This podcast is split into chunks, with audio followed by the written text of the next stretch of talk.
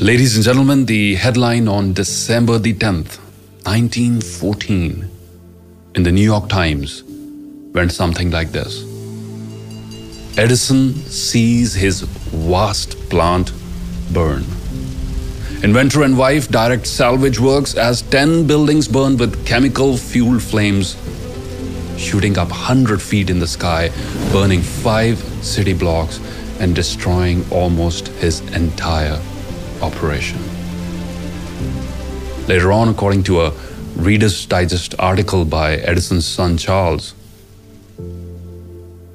Charles wrote that Edison calmly walked over to him as he watched the fire destroy his dad's life's work.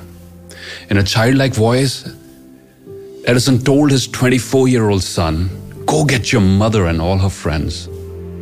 They'll never see a fire like this again. When Charles objected, Edison said, It's all right. We've just got rid of a lot of rubbish. Later, at the scene of the blaze, Edison was quoted in the New York Times as saying, Although I'm 67 years old, I'll start all over again tomorrow. He was exhausted, but in true Edison fashion, he returned back to work and began rebuilding without firing any of his employees. In true Edison fashion, disaster directly led to innovation. This man, with 1,093 different patents to his name, from a viable light bulb to the phonograph to the motion picture camera, had noticed during the fire that firefighters had trouble seeing in the smoking darkness. And just two days later, invented a powerful battery powered searchlight According to Edison's biography, he lost on that day in that fire more than $23 million in today's worth of money, of his inventions and his priceless records and prototypes. All of that stuff lost in that fire, but that did not stop him from bouncing back and rebuilding his operations. This poem, the next one in the Poetry That Inspires series, is titled Courage, Courage, Courage by Edgar Albert Guest. And I hope in the following verses, you too, my friends, will find the courage to bounce back from your setbacks and take your reverses as a part of God's plan.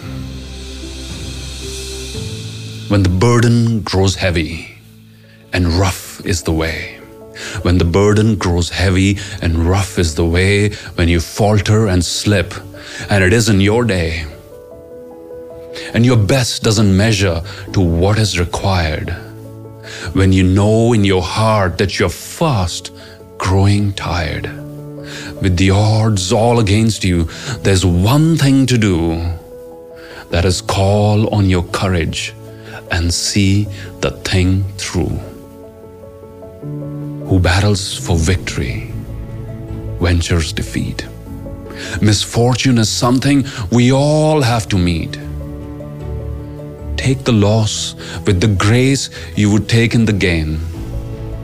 When things go against you, don't whine or complain. Just call on your courage and grin if you can.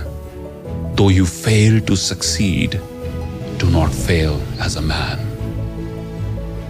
There are dark days and stormy, which come to us all. When about us in ruin, our hopes seem to fall but stand to wherever you happen to meet. We must all drink the bitter as well as the sweet. And the test of your courage is what do you do in the hour when reverses are coming to you? Never changed is the battle by curse or regret. Never changed is the battle by curse or regret. Though you whimper and whine, still the end must be met. And who fights a good fight, though he struggle in vain, shall have many a victory to pay for his pain. So take your reverses as part of the plan which God has devised for creating a man.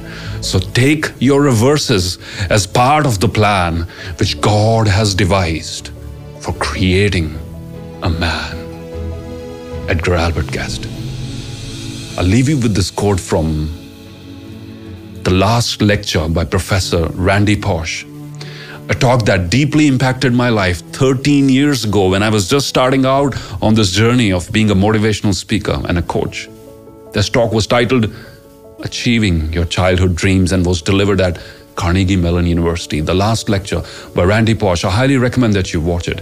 A great investment of your one hour, 15 minutes of your time.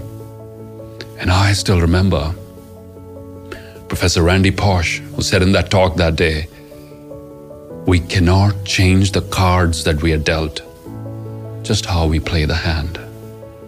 We cannot change the cards we are dealt, just how we play the hand.